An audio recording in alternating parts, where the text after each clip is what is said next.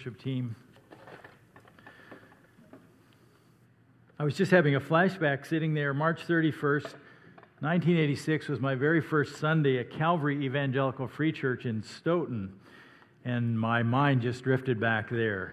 Tomorrow is April Fools, and summer, spring is coming, so there's hope, everyone. Um, April 28th, there's going to be a town hall meeting at the bridge offices, 3 p.m. And that's not a decision making meeting. That is a, a, meeting for everybody who calls a bridge their church home. And we want to have a conversation about our plans for next steps at the bridge. So please save the date. Uh, we're looking forward to that time with you. Bridge kids, thanks. You're dismissed.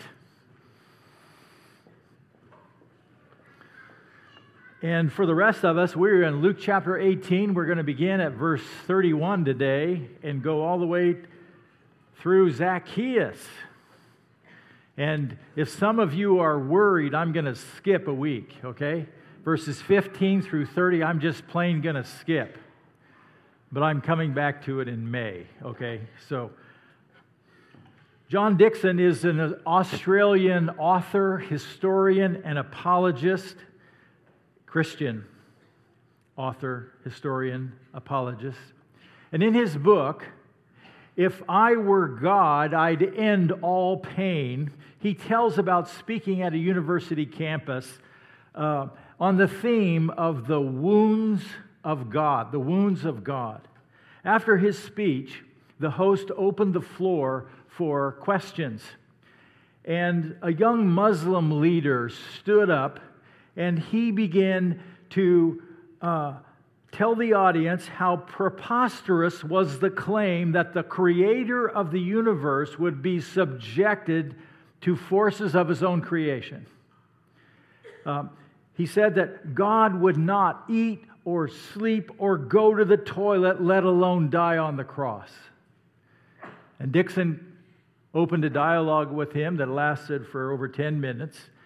The man insisted that the notion of God having wounds was illogical since the creator of causes could not possibly be caused pain by a lesser entity. It was considered outright blasphemy in the Koran. Dickson later wrote, In the end, I simply thanked him for demonstrating for the audience the radical contrast between the Islamic conception of God and uh, what is described in the Bible. What the Muslim denounces as blasphemy, the Christian holds as precious. God has wounds. Jesus Christ died on the cross and he paid the penalty for our sins. Our God has wounds. That separates Christianity from all world religions.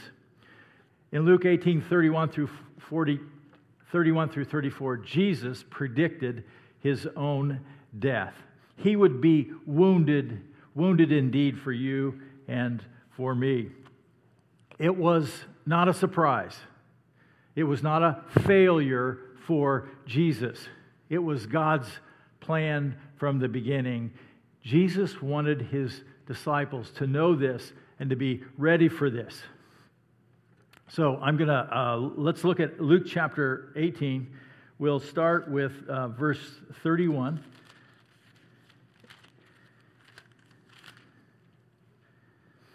Jesus took the 12 aside and told them, we're going to go up, we're going up to Jerusalem, and everything that is written by the prophets about the Son of Man will be fulfilled.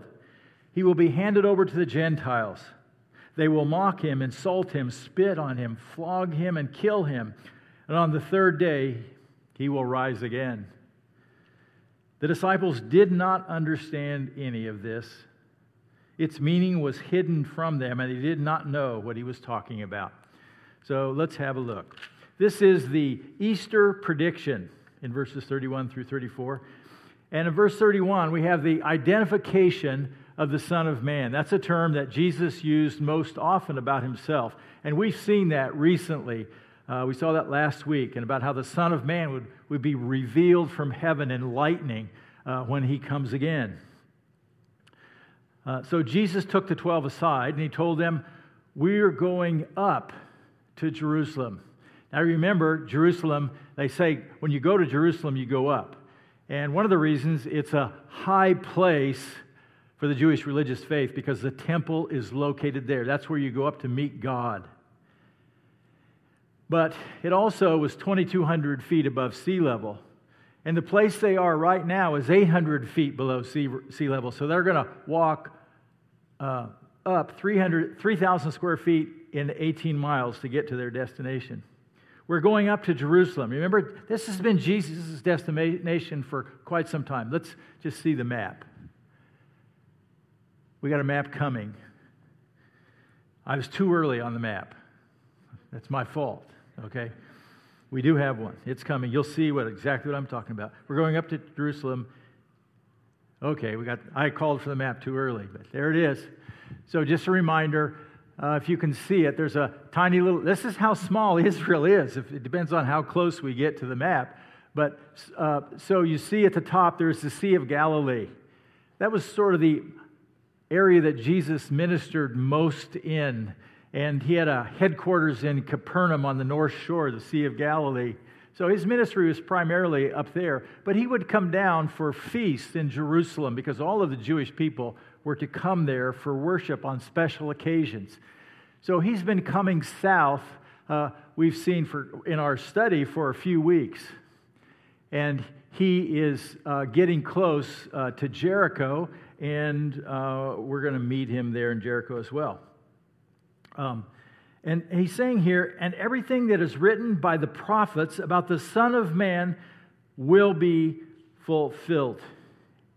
And so he's just reminding them that what, what God said in Isaiah, what God said in Daniel, what God said in Ezekiel, what God said in Micah, what God said in Malachi, any prophets, it's going to come to pass. And they need to be attuned to that. Um, the term Son of Man, Daniel 7 13 and 14. When, when Jesus' critics heard him use the term Son of Man, it really made them nervous because they recognized he was referring to someone from the Old Testament, someone who would be the Messiah. John, uh, Daniel 7. In my vision at night, I looked, Daniel said. This is in the 8th century BC, before Jesus. And they, there before me was one like a son of man, the Son of Man, coming with the clouds of heaven. He approached the Ancient of Days, which is a reference for God the Father, and was led into his presence.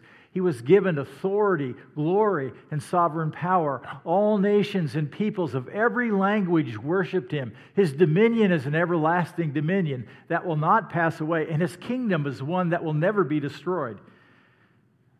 There's, there's a look at an eternal kingdom that is coming. And the center is the Son of Man. So when Jesus used this term, it was a pretty significant term. Next, he describes uh, what will take place and the suffering that will happen in verses 32 and 33. He, the Son of Man, will be delivered over to the Gentiles, non Jewish people. They will mock him, insult him, and spit on him. They will flog him and kill him.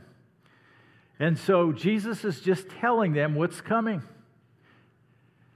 This might be difficult. This might be hard. There's going to be pain and suffering for everybody, but this is what is coming. You know, the Gentiles are going to be the Romans because the Jewish leaders will hand uh, because they have no authority to execute anyone. So, for an execution to take place, it has to happen under the hands of the Romans.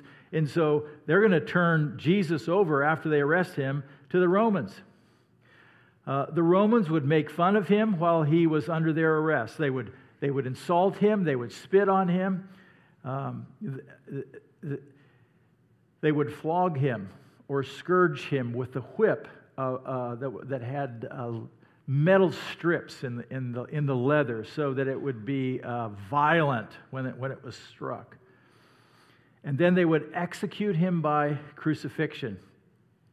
Now, Jesus had predicted this already, at least three times in the book of Luke. Here's one of them Luke chapter 9, verse 22. And he said, The Son of Man, there the term is again, must suffer many things and be rejected by the elders, the chief priests, and the teachers of the law, and he must be killed, and on the third day be raised to life. This is what he predicted earlier.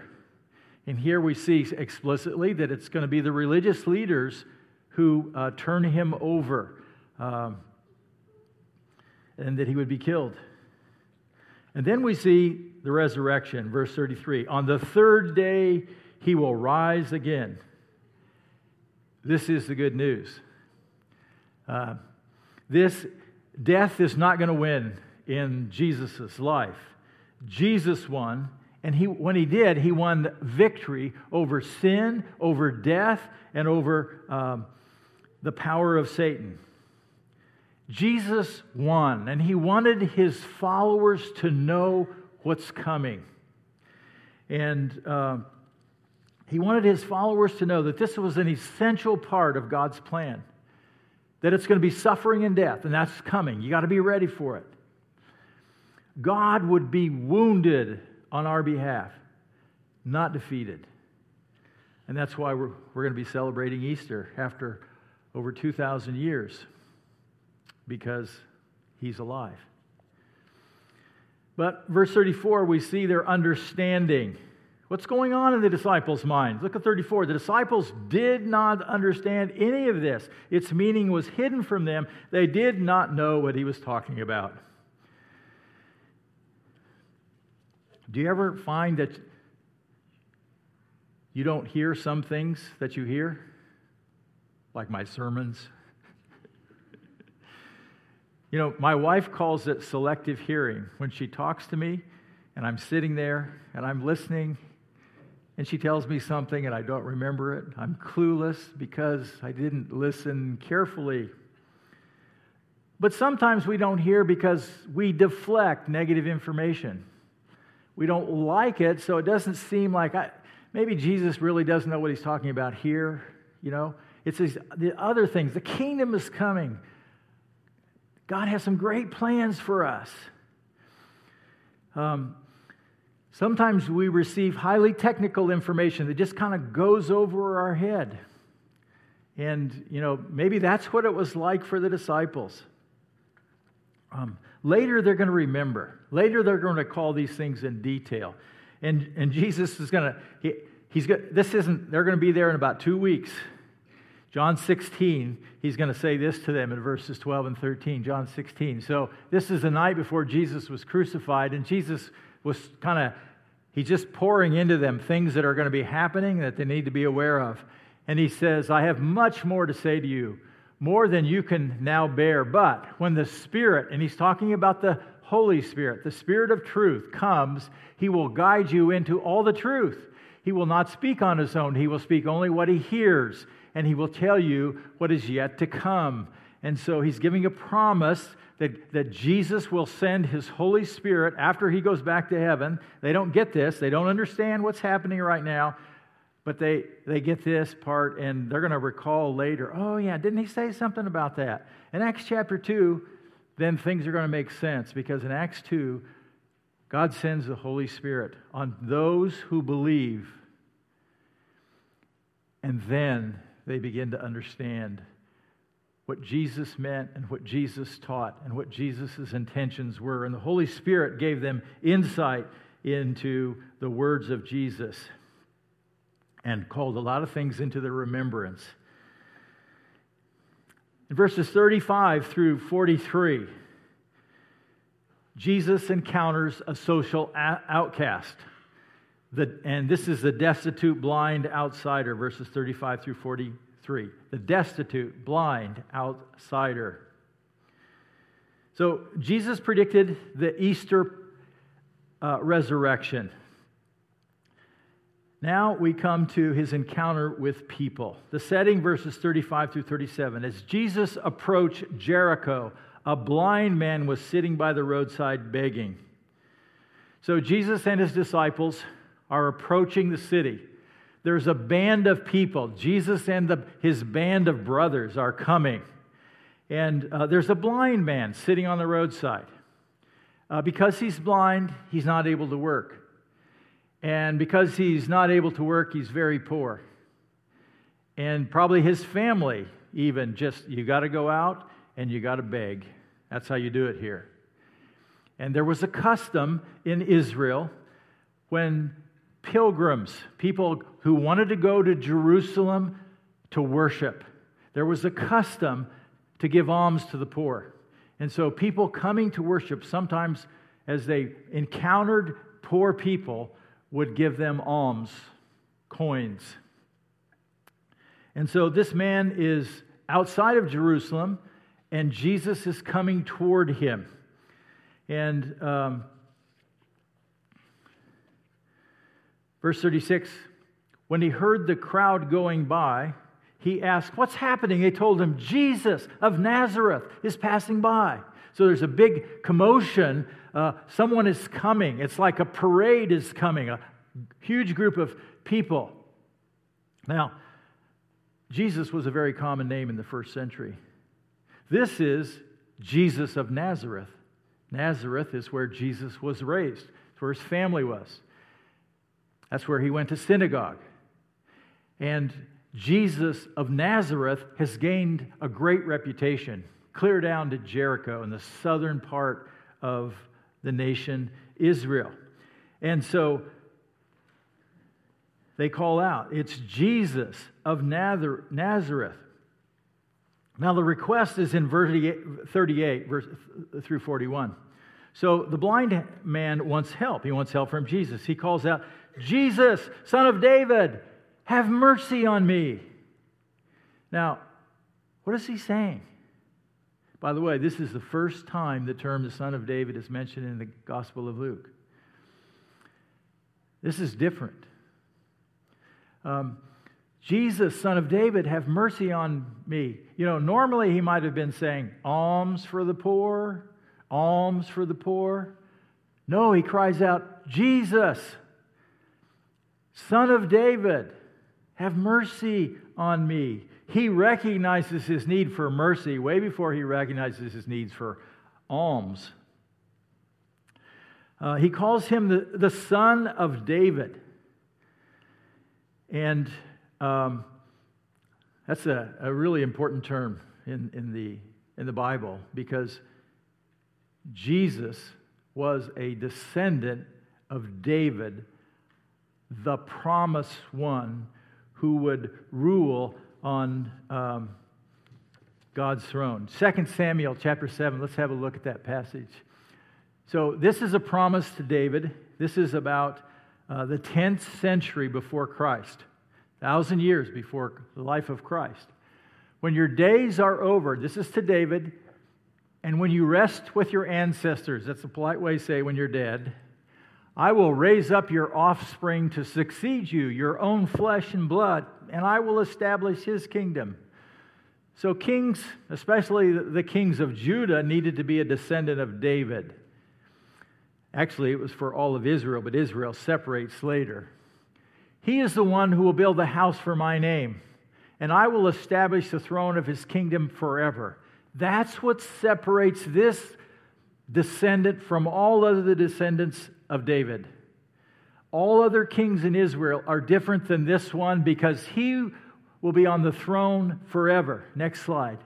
Your house, David, and your kingdom will endure forever before me. Your throne will be established forever. This is the Messiah. This was a promise.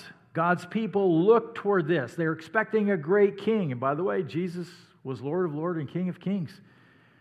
But it sure doesn't look like it here, does it? He's just kind of a common man walking the roads and he's teaching. And so uh, we see in verse 39 th- those uh, who led the way rebuked him and told him to be quiet. So there's a crowd with Jesus and they're walking down the road and they're, you know, it's sort of like we're on Jesus' team and they see the guy calling out, Don't bother Jesus. You're not important enough for Jesus, okay? So just stay away. And so they, they stopped and ordered the man to be brought to him. Jesus stopped, verse 40. Let me just, um, and he says, What do you want from me to do for you? And he said, Lord, I want to see. He knows enough about Jesus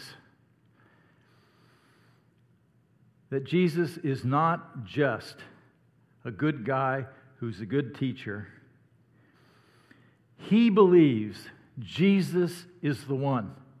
We don't know how much information he has before this, what his background is with the scriptures. But somehow he's able to identify, he goes for it, that Jesus is the son of David, and he is the one who can heal me. He is the one who can have mercy on me. And he doesn't ask for money. Um, we don't know what this man knows. He's, he's likely heard stories and, you know, heard about Jesus healing people. Maybe heard about Jesus raising someone from the dead. And he connects that with what he knows about the Old Testament. This one, this one, he's the one, the son of David.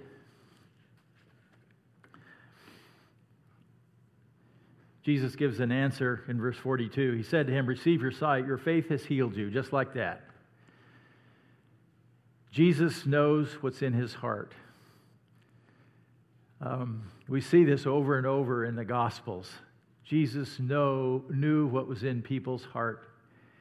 Jesus responded to this man's trust, his faith. Jesus restored his sight.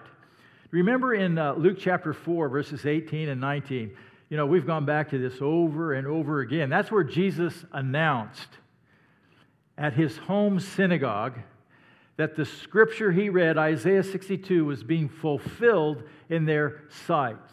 And Jesus would proclaim the good news to the poor. And here's, uh, here is a man who is poor. And he would uh, bring freedom for the captives, and he would give recovery for the sight for the blind. And this man needs sight and he would bring release for the oppressed, and he would proclaim the year of the Lord's favor. Another way to say that is the year of the Lord's grace, a time. And, and the, good, the good thing is, it wasn't just 365 days. We are in that time yet. And Jesus says, Your faith has healed you. And the word that Jesus uses for heal here is the one that means to be saved. So he receives his sight, he's healed, but Jesus also grants him pardon for his sins and gives him the gift of salvation. Not only uh, was his physical blindness healed, but also his spiritual blindness was healed. Jesus pronounced that he was saved. It was, it was a healing of the whole person. In verses 43, we see a very important concept in the Bible. I call it the revelation and response. Um, so think about these as key concepts. These are key concepts for you and for me. Verse 43 Immediately, this is the blind man, he received his sight and followed Jesus. He becomes a Christ follower, praising God. And when all the people saw it, they also praised God. So Jesus did a miracle here. God's glory was displayed with supernatural power. That's revelation, revelation from God. And this man responds in his heart. What does he do? He gives back praise to God. That's response. Revelation and response. And immediately this man responded with worship. And not only that, this whole event brought worship in response for the people who were present. Revelation, God reveals himself. God gives us instruction. What are we going to do with it? Are we going to ignore it? Are we going to act like we didn't hear it? Are we going to deflect it? Are we going to think about it and then forget it? What do we do when God reveals something to us? And the response part is to respond back to God. If He gives us instructions, Jerry, I want you to be kind to your wife. Okay? I think that's in the Bible, by the way, but Jerry isn't. What am I going to do? Nothing? That has happened, but that's not what he wants. That's not a response that honors him. Following through is what honors him. If he gives instructions in his word, we are to obey them. This is what we call living by faith, just taking one day at a time, walking, taking a step. This is what God wants me to do. I do it. That's living by faith. That's responding back to God. When we see God's provision, we thank Him. When we experience God's love, we thank Him. That's worship. When you understand God's mercy, Romans 12:1, we offer our bodies back to God. That's response. Revelation, God's mercy. Response, God, I give you everything. That's worship.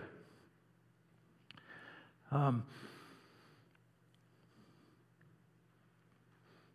when you know God has answered your prayer, say thanks. John 14, 15, Jesus said, If you love me, keep my commands. Responding back to Jesus. The greatest commandment in the Bible is to love the Lord with all your heart, soul, and mind. And when we follow, that's what this, this whole book is about. Follow the leader, because he is our leader. And when we follow, it's pleasing to God. It's a way to express worship, it's a way to express love. That's what the blind man did. We come now to chapter 19, um, and we come and meet a, the rich, dishonest outsider. The, the, the, the poor man was an outsider, he was a social outcast. And he did not have a relationship with God. Now he has a relationship with God. Now we come from another, we, we come to another social outcast, but he's on the other end of the spectrum. Um, the setting is verses 1 through 4. Jesus entered Jericho and was passing through. So now we'll do another map. So um, he has now come to Jericho. You can see Jerusalem. That's where he's headed. Jerusalem's about 18 miles away. That's where he's going to die. We're within a couple of weeks right now from his death. But we're not going to get there by Easter because there's a lot of material to cover. So that's okay, though. It's still God's word. We will talk about Easter on Easter. Um, so Jesus entered Jericho and was passing through. Now, Jericho was a resort city in the first century. Maybe you didn't know that. It's located in a desert. And it's really hot and dry and dusty, except Jericho is an oasis with trees and it was a resort town. And Herod built a winter home there. And wealthy people, wealthy Jewish people, often people from Jerusalem, would come there in the winter if they could afford a second home. A man was there by the name of Zacchaeus. We, we had a dog named Zacchaeus, and we named him because he was a wee little dog and it's just like this man. He was a chief tax collector and was wealthy. Chief tax collector, not just a tax collector, he was a chief tax collector. And that meant um, he supervised a whole lot of other tax collectors. There were three regions in the land of Israel that the Romans proclaimed would be the tax center of the nation. There was one on, in Caesarea on the west coast, one in the north in Capernaum, right off the Sea of Galilee, where Jesus had a headquarters, and there was one down here in Jericho in the southern portion of Israel. Um, so uh, Zacchaeus is the guy who collects taxes from all the other tax collectors. He gets a cut, he gets a percentage for himself off of everybody else who collects taxes. He is a wealthy man. Um, is, this is kind of the early Ponzi scheme, you know, first century Ponzi scheme. And Zacchaeus is right at the top. Zacchaeus is a curious man. We, this is not usual. This is kind of not how tax collectors acted. He wanted to see who Jesus was. He had heard about Jesus. Whatever Zacchaeus knew about Jesus, there is something in him that it's attracted to Jesus. By the way, that still happens today. We have people in our world that are attracted to Jesus or people who are searching. And maybe they're just a next door neighbor, friend at work, and they're they would be delighted if someone would help them to go the next step. And so, um, because he was short, he was a wee little man, he could not see over the crowd. So he ran ahead and he climbed a sycamore tree to see him since Jesus was coming that way. So it's like a parade. There's so many people there lining the streets. Jesus is coming. He's got a whole bunch of people, a crowd coming with him. A multitude of people are coming into Jericho. So Zacchaeus climbs this tree because he wants to see Jesus. And um, the encounter is 5 and 6. When Jesus reached the spot, he looked up and said to him, Zacchaeus, Zacchaeus, come down immediately. I must stay at your home today. Jesus took notice of Zacchaeus. Jesus is very intentional Jesus knows what's in his heart. And he looks up and he sees him and he invites him to come down to meet with him. And not only that, he, you know, normally we might say, Zacchaeus, would it be okay if I came over to your house a little bit? No, he says, I must. This is a key uh, phrase. It's really a phrase, it's one word in Greek, and it means it is necessary. And what Jesus is saying, this is what God's plan is for me today. It is necessary for me to be with you. This is a very cordial um, way of communication uh, to Zacchaeus. And Zacchaeus is just excited out of his socks. Um, uh, let me just remind you uh, it says that Zacchaeus welcomed him gladly. He came down and he welcomed him gladly. This was exciting for Zacchaeus. He, he wanted to see Jesus. He's been curious, and now Jesus wants to meet him, and he, Jesus wants to come to my house. Now, I'm going to go to a kind of a negative passage, John chapter 2, verses 24 and 25. And um, this takes place uh, early in Jesus' ministry. It takes place in Jerusalem. And it's a bit of a negative, but here's what I want you to see. But Jesus would not entrust himself to them, for he knew all people.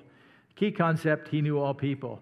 Here, it's his critics in Jerusalem.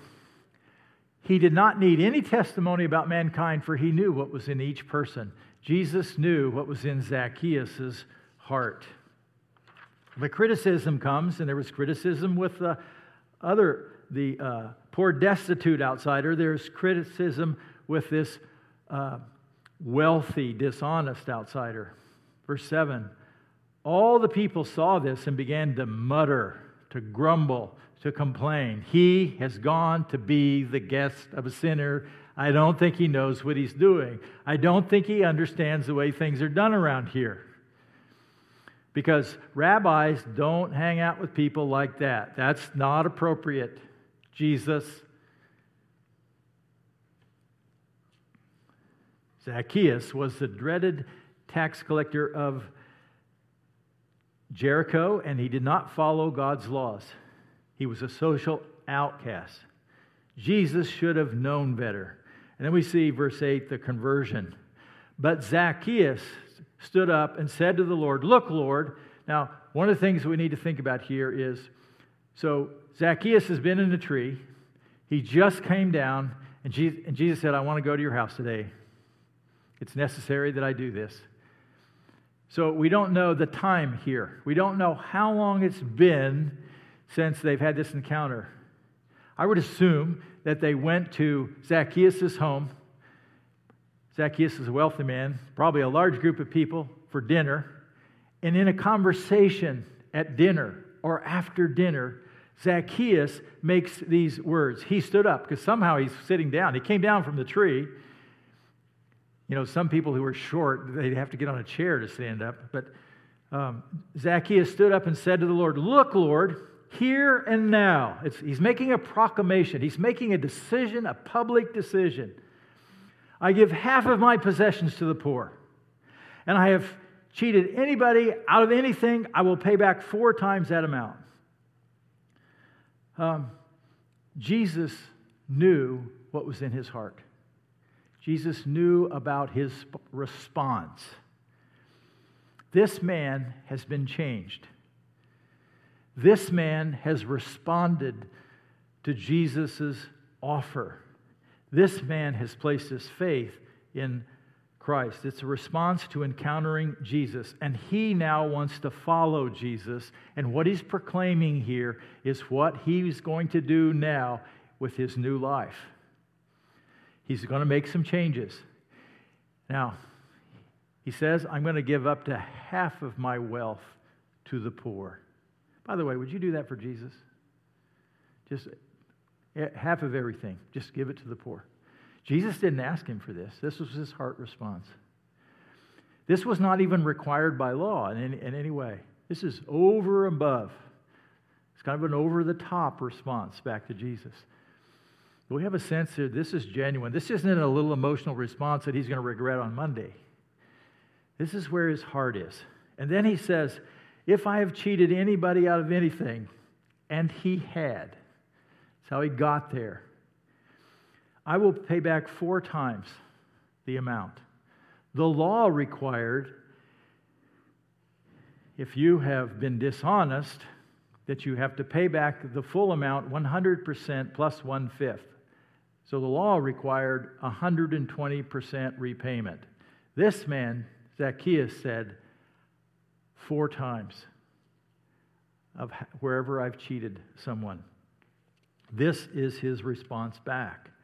In verses 9 and 10, Jesus gives this proclamation. He said to him, Today salvation has come to this house because this man too is the son of Abraham. Jesus pronounces that Zacchaeus has been saved by his faith, that salvation has come to Zacchaeus in this house. So there's a, there's a reason why we think it happened in the house, okay? Uh, because this man too is the son of Abraham. Now, Zacchaeus was probably physically a descendant of Abraham. But what Jesus is saying, he is, he, like Abraham, was a man of faith. Zacchaeus is a descendant of Abraham, the man of faith, and he too is a man of faith. Do you remember in uh, Luke 15, there was three parables about lost things? And in verse 10, uh, Jesus said, I tell you the truth, there is rejoicing in heaven by the angels over one sinner who repents.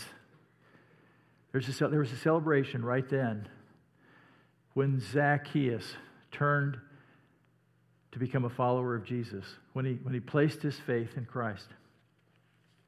I had the unique opportunity yesterday afternoon in my office to share the good news with a young woman, and I believe that there was rejoicing in heaven during our time in that meeting by the angels over the celebration of one person who had repented. Verse 10 For the Son of Man came to seek and to save the lost. The Son of Man came to seek. This was Jesus' purpose. This is what the whole theme of the book of Luke is, is about. The Son of Man, Jesus came to seek and to save that which was lost. That's exactly what Jesus was doing. That's exactly what happened with the, um, with the blind man who was destitute. He was an outsider, he was an outcast, he was outside of having a relationship with God. Jesus stopped for him, he was intentional in pursuing him. Jesus was following um, God's mission. Jesus was on his way to Jerusalem. It wasn't another road he was on, he was on his way to Jerusalem to fulfill God's will. As he went, he encountered people who were curious or searching, who needed God, and he was, Jesus was intentional to find them. He, he engaged with Zacchaeus. Um, he was very intentional. You know what? And that's exactly God's heart. God is searching for people who want to be connected with Him. Um, in the sixth century BC, Ezekiel chapter 34 says this God speaks, I will search for the lost and bring back the strays. This is he's speaking as if he's the shepherd. I will bind up the injured and strengthen the weak, but the sleek and the strong I will destroy. Those who don't need God, no matter how they look in the world's standards, those who don't need God, he says, I will destroy. I will shepherd the flock with justice. God is a shepherd. Jesus is the great shepherd, and he is searching for people to get connected uh, with him. And Jesus has called us to carry out his mission. That's why we're here, 2,000 years later, to seek and to save that which was lost. He wants us to be intentional about helping people connect with God. So, my question is what are you doing to be intentional about helping people connect with God? What are you doing to spend time with people who don't know Jesus yet? Sometimes it's really easy because it's our workplace, it's our neighborhood, some of our friends. We have those relationships. It's about being intentional about pursuing um, people who have not, who are, are outside the faith, who have not yet placed their faith in, in Christ. Who are you praying for right now? That you would have the opportunity to share the good news with. Who are you praying for that God would open their heart to hear, that the time would be right? How do you schedule your time?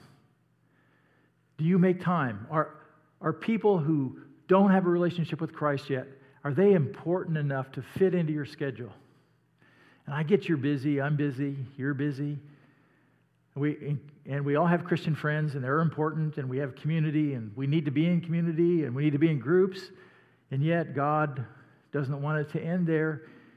He wants us to be pursuing intentionally relationships with people who don't know Him yet, so that sometime we may have the opportunity, or maybe it's inviting them to come with you to the bridge. Maybe, and, and maybe through the bridge, God will help them connect uh, with Him. Colossians uh, 4 uh, 5 and 6 say this Be wise in the way that you act toward outsiders. That's the person who doesn't know Christ, the outsider. And he's saying, Be wise. Make the most of every opportunity. Don't be flippant. Don't take it for granted. Don't ignore. Let your conversation always be full of grace, not legalism, not being judgmental. That's the, one of the biggest reasons why people aren't interested in God today because they think Christians are judgmental. Is that true? Do they just think about what you oppose? Seasoned with salt. That is, being careful, winsome, so that you may know how to answer everyone. Um, do you know how to share your faith? Do you know how to share the good news? Maybe you've heard of this story. There was a lost dog, and the owner put up a reward uh, on a sign, and it said, Lost dog. The big reward. He has only three legs. He is blind in his left eye. He's missing a right ear. His tail was broken off. He was neutered accidentally by a fence. He is almost deaf, and he answers by the name lucky. That dog is not lucky. He was lucky to have an owner who loved him. He was lucky his owner wanted him back. You know, that's our God. He wants us. And He wants people who don't know Him yet. And He's already bought them, He's already paid the price. And He wants us to help people connect with God. He wants to seek and to save that which has been lost. Do you care what God wants? Let's stand and let's pray.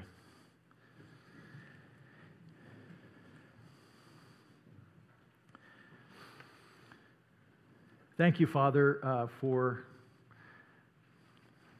Jesus' heart to seek and to save that which was lost.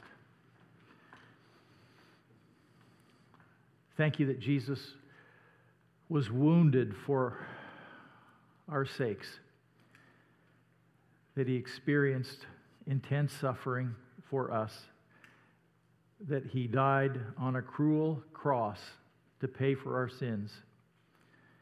He did this out of love for us, and we respond by saying, Thank you, God. We don't deserve it. We understand it's grace, we understand that it's a gift. Father, once we were outside of the faith, we were outsiders. Now we have the privilege to be in a relationship with you, not because how smart we are, not because of our educational level or who our friends are or who our parents were. It's because of Jesus. Father, um, give us compassion for people like Jesus. Give us a heart. May we be intentional people about sharing the good news. You have revealed yourself to us, and we are to respond. Help us just day by day to walk with you and to be followers of Jesus. In his name I pray. Amen.